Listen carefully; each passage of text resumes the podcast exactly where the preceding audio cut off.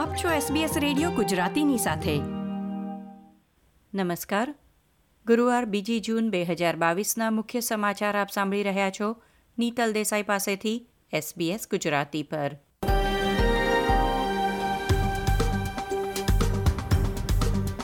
આજના મુખ્ય સમાચાર. ઓસ્ટ્રેલિયાના પૂર્વી રાજ્યોમાં ગેસ વીજળીની અછત, કેન્દ્રના ઊર્જા મંત્રી રાજ્યોના મંત્રી સાથે મુલાકાત કરશે.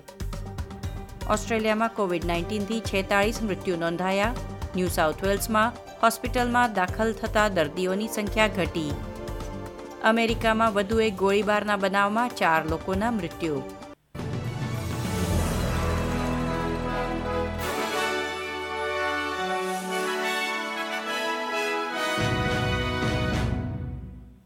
પ્રસ્તુત છે સમાચાર વિગતવાર.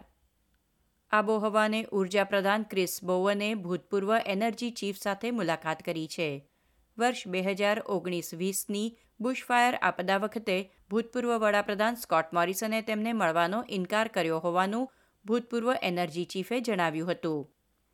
વીજળી સંસ્થાના ભૂતપૂર્વ મુખ્ય અધિકારીઓએ સરકારની ક્લાઇમેટ ચેન્જ પોલિસીને આવકારી હતી, પરંતુ તેમણે લેબર સરકારને વર્ષ બે હજાર ત્રીસ સુધીમાં ઉત્સર્જનના લક્ષ્યાંકને પંચોતેર ટકા સુધી લાવવા માંગ કરી હતી. બીજી તરફ, ઓસ્ટ્રેલિયાના પૂર્વી રાજ્યોમાં ગેસ અને વીજળીની અછત સર્જાઈ છે, જેને પગલે ભાવમાં વધારો થયો છે. અછતના મુદ્દા સાથે કેન્દ્રના મંત્રી ક્રિસ બોવન આગામી અઠવાડિયે વિવિધ રાજ્યો અને ટેરેટરીના ઊર્જા પ્રધાનો સાથે બેઠક કરશે. કેન્દ્રીય વિરોધ પક્ષના નેતા પીટર ડટને વધી રહેલી વીજળીની કિંમતો સામે સરકારને ચેતવણી આપી છે.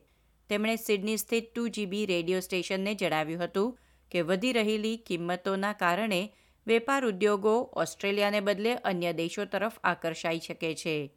ડટને નવી સરકારને ઓસ્ટ્રેલિયામાં વીજળીના ભાવ તથા તેના પુરવઠા અંગે વધુ તકેદારી રાખી નિર્ણયો લેવા જણાવ્યું હતું. વિદેશમંત્રી પેની વોંગ સમોવાની મુલાકાતે છે. ઉલ્લેખનીય છે કે પેસિફિક દેશોમાં ઓસ્ટ્રેલિયાના સંબંધો મજબૂત કરવા નવી સરકાર પ્રયત્ન કરી રહી છે. પેની વોંગ શુક્રવારે ટોંગાની પણ મુલાકાત લેશે.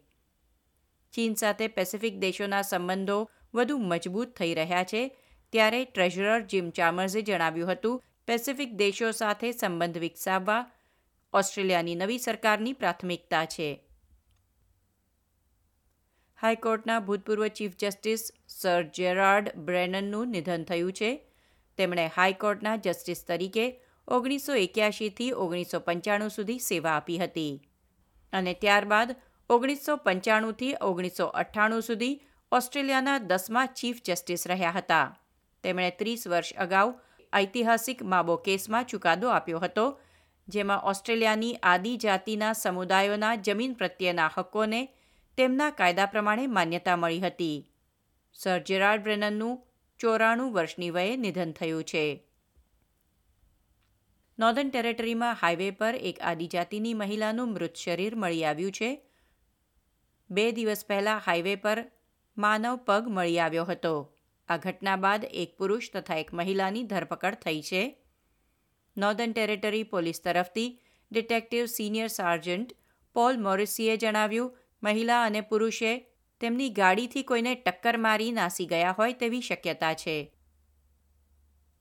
ઓસ્ટ્રેલિયામાં કોવિડ નાઇન્ટીનના આંકડા પર એક નજર કરીએ તો ગુરુવારે દેશમાં કોવિડ નાઇન્ટીનથી કુલ છેતાળીસ દર્દીઓના મૃત્યુ થયા હતા, જેમાં ન્યૂ સાઉથ વેલ્સમાં ત્રેવીસ દર્દીના મૃત્યુ નોંધાયા છે, વિક્ટોરિયામાં નવ, ક્વીન્સલેન્ડમાં અગિયાર અને વેસ્ટર્ન ઓસ્ટ્રેલિયામાં નવ લોકો મૃત્યુ પામ્યા છે. ન્યૂ સાઉથ વેલ્સ તથા ક્વીન્સલેન્ડમાં કોવિડ નાઇન્ટીનના કારણે હોસ્પિટલમાં દાખલ દર્દીઓની સંખ્યામાં ઘટાડો નોંધાયો છે. હાલમાં ન્યૂ સાઉથ વેલ્સમાં એક હજાર છાસઠ, જ્યારે ક્વીન્સલેન્ડમાં ત્રણસો સોળ દર્દીઓ હોસ્પિટલમાં સારવાર લઈ રહ્યા છે. વેસ્ટર્ન ઓસ્ટ્રેલિયામાં હવે ફ્લૂ માટે મફત રસી આપવાનો સરકારે નિર્ણય લીધો છે. આંતરરાષ્ટ્રીય સમાચારોમાં અમેરિકાના ઓકલાહોમા ખાતે હોસ્પિટલની બહાર એક વ્યક્તિએ અંધાધૂંધ ગોળીબાર કરી ચાર લોકોની હત્યા કરી છે. ચાર મૃતકોમાં હુમલો કરનાર વ્યક્તિનો પણ સમાવેશ છે. ઘટના બાદ સેન્ટ ફ્રાન્સિસ હેલ્થ સિસ્ટમના કેમ્પસને બંધ કરવામાં આવ્યું હતું. અમેરિકામાં છેલ્લા કેટલાક સમયમાં જાહેર સ્થળો પર ગોળીબારના બનાવોમાં વધારો નોંધાયો છે. આઠ દિવસ અગાઉ એક હુમલાખોરે ઓગણીસ વિદ્યાર્થીઓ અને બે શિક્ષકોની હત્યા કરી હતી. એસબીએસ ગુજરાતી પર આ હતા ગુરુવાર બીજી જૂન બે હજાર બાવીસના બપોરના ચાર વાગ્યા સુધીના મુખ્ય સમાચાર. આ પ્રકારની વધુ માહિતી મેળવવા માંગો છો?